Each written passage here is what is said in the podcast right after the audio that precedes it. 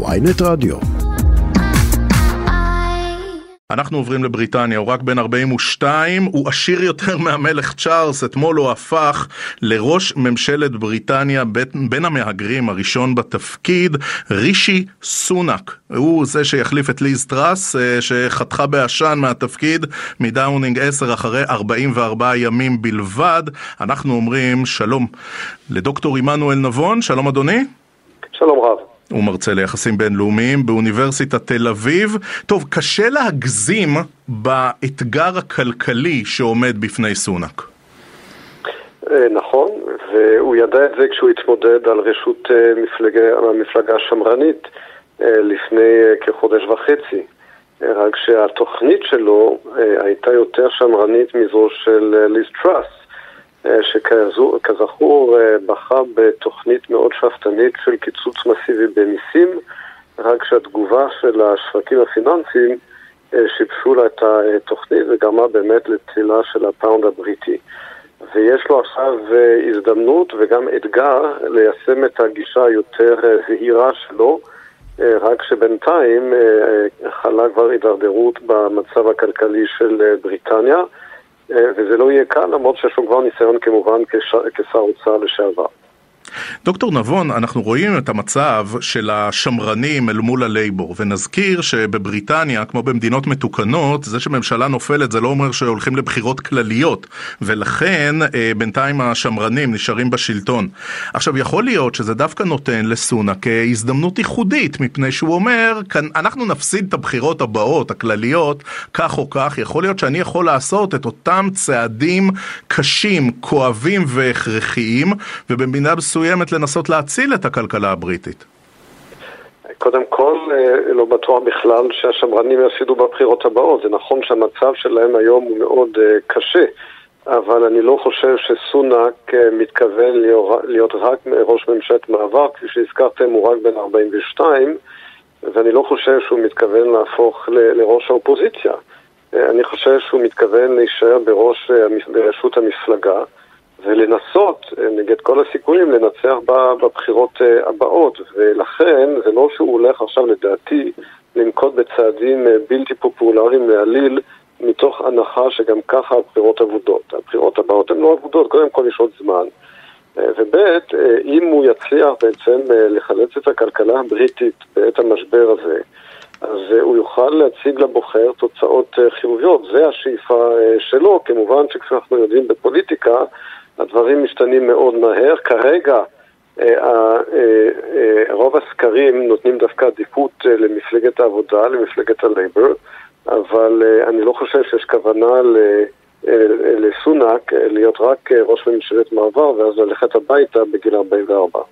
אתה יודע שליז טראס אה, נבחרה לתפקיד, אה, זה היה מפתה להגיד, אתה יודע, אישה שלישית בתפקיד וגם מהמפלגה השמרנית, אז 40 אה, שנים אחרי, אתה יודע, אתה תמיד משווה את זה למרגרט תאצ'ר ולנשים שמרניות במשברים כלכליים, ואז התברר שהיא הרבה יותר, נקרא לזה, בצד הפופוליסטי של המפה, מאשר בשמרנות הפיסקלית הקשה של תאצ'ר. יש היום תופעה באירופה וגם בארצות הברית שבעצם יש פיצול הולך וגובר בתוך המפלגות השמרניות בין השמרנים הקלאסיים נקרא להם לבין השמרנים היותר אה, פופוליסטיים. עכשיו ליס טראס בכל זאת לא הייתה בזעם של אה, טראמפ ושל אה, בוריס ג'ונסון ושל אפילו מיליוני באיטליה. אבל אין ספק שהתוכנית הכלכלית שלה הייתה מאוד לא זהירה, אה, אופטימית מדי. זאת אומרת, אה, לנסות ולעודד צמיחה באמצעות אה, הורדת מיסים, אלו דברים שלוקחים זמן.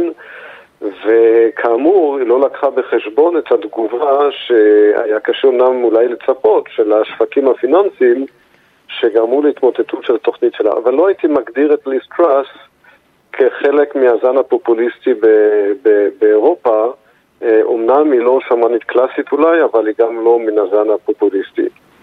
טוב, אה, כשאנחנו מסתכלים על הביוגרפיה של אה, סונאק, הוא אה, לכאורה ממש הוכשר לתפקיד הזה בתקופה של משבר כלכלי יוצא דופן.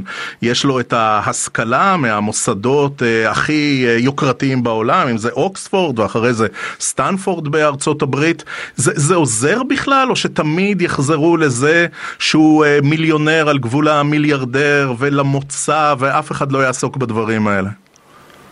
אני חושב שיש לו, לו בהחלט הבנה בכלכלה, אה, וכפי שהזכרתי מקודם, הוא גם, אה, הוא גם היה אה, שר אוצר, וכפי שאמר הכלכלן הבריטי הידוע ג'ון מיינרד קיינס, העושר האישי עם עין של הכלכלנים הוא גם אינדיקציה טובה אם הם מבינים בכלכלה או לא.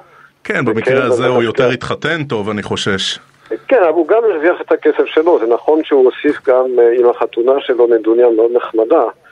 אבל uh, אין ספק שהוא מבין בכלכלה, השאלה היא יותר האם באמת uh, תהיה לו תמיכה אמיתית של, uh, של המפלגה שלו, כי ראינו שהמפלגה השמרנית היא חסכת רחמים כלפי המנהיגים הכושלים, אין שם רחמים.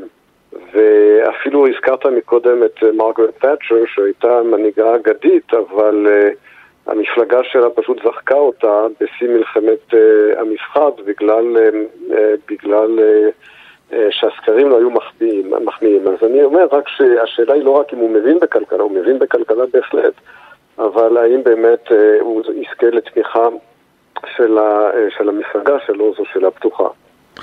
דוקטור עמנואל נבון, אני, אני מנצל את זה שאתה על קו הטלפון שלי כדי uh, ברשותך לדחוף עוד נושא אחד. בשיחה הקודמת uh, עסקנו בקשר שבין uh, השכלה uh, באקדמיה ובחירה במקצועות מסוימים ובין היכולת להתפרנס אחרי זה בכבוד. אני הזכרתי שאתה מרצה ליחסים בינלאומיים באוניברסיטת תל אביב. אני רוצה ברשותך התייחסות שלך לדברים. אתה מרגיש שאתה יודע, בריצה אחרי ההייטק ההייטק ובריצה אחרי מקצועות הטכנולוגיה הכל כך מתגמלים, אנחנו שוכחים קצת מקצועות אחרים, מקצועות שהיו בלב עולם ההשכלה והדעת, בטח של האוניברסיטאות. קשה יותר לגייס סטודנטים חדשים וטובים? תראה, אין ספק שבכל האוניברסיטאות, המקצועות ההומניים, מה שנקרא, במיוחד במדעי הרוח, אה, לא תמיד קל לגייס אה, סטודנטים. אבל אני חושב שגם מי שהולך למקצועות ריאליים ולהייטק, אה, מאוד כדאי תמיד לשלב את זה עם השכלה אה, כללית. אה, בארץ אין לנו את המודל כמו בארצות הברית של הקולג', שאתה בעצם קודם כל רוכש השכלה כללית במשך ארבע שנים, ואז זה הולך ללמוד מקצוע, בין אם זה משפטים, רפואה או דברים אחרים. ואני תמיד מעודד את האנשים, לא משנה מה הם הולכים, קודם כל ללכת בעקבות מה שבאמת מושך אותם. אם אין תשוקה, אז אתה לא יכול להצליח במה שאתה עושה, וזה לא משנה מה. וב', תמיד לגוון את, ה, את הידע ואת ההשכלה, אה, גם אם אתה הולך למקצועות אה, ריאליים, אז זה, זה תמיד טוב ונכון לדעתי לשלב את זה עם אה, השכלה כללית. דוקטור עמנואל נבון, מרצה, יחסים בינלאומיים באוניברסיטת תל אביב, תודה אדוני, תודה על השיחה.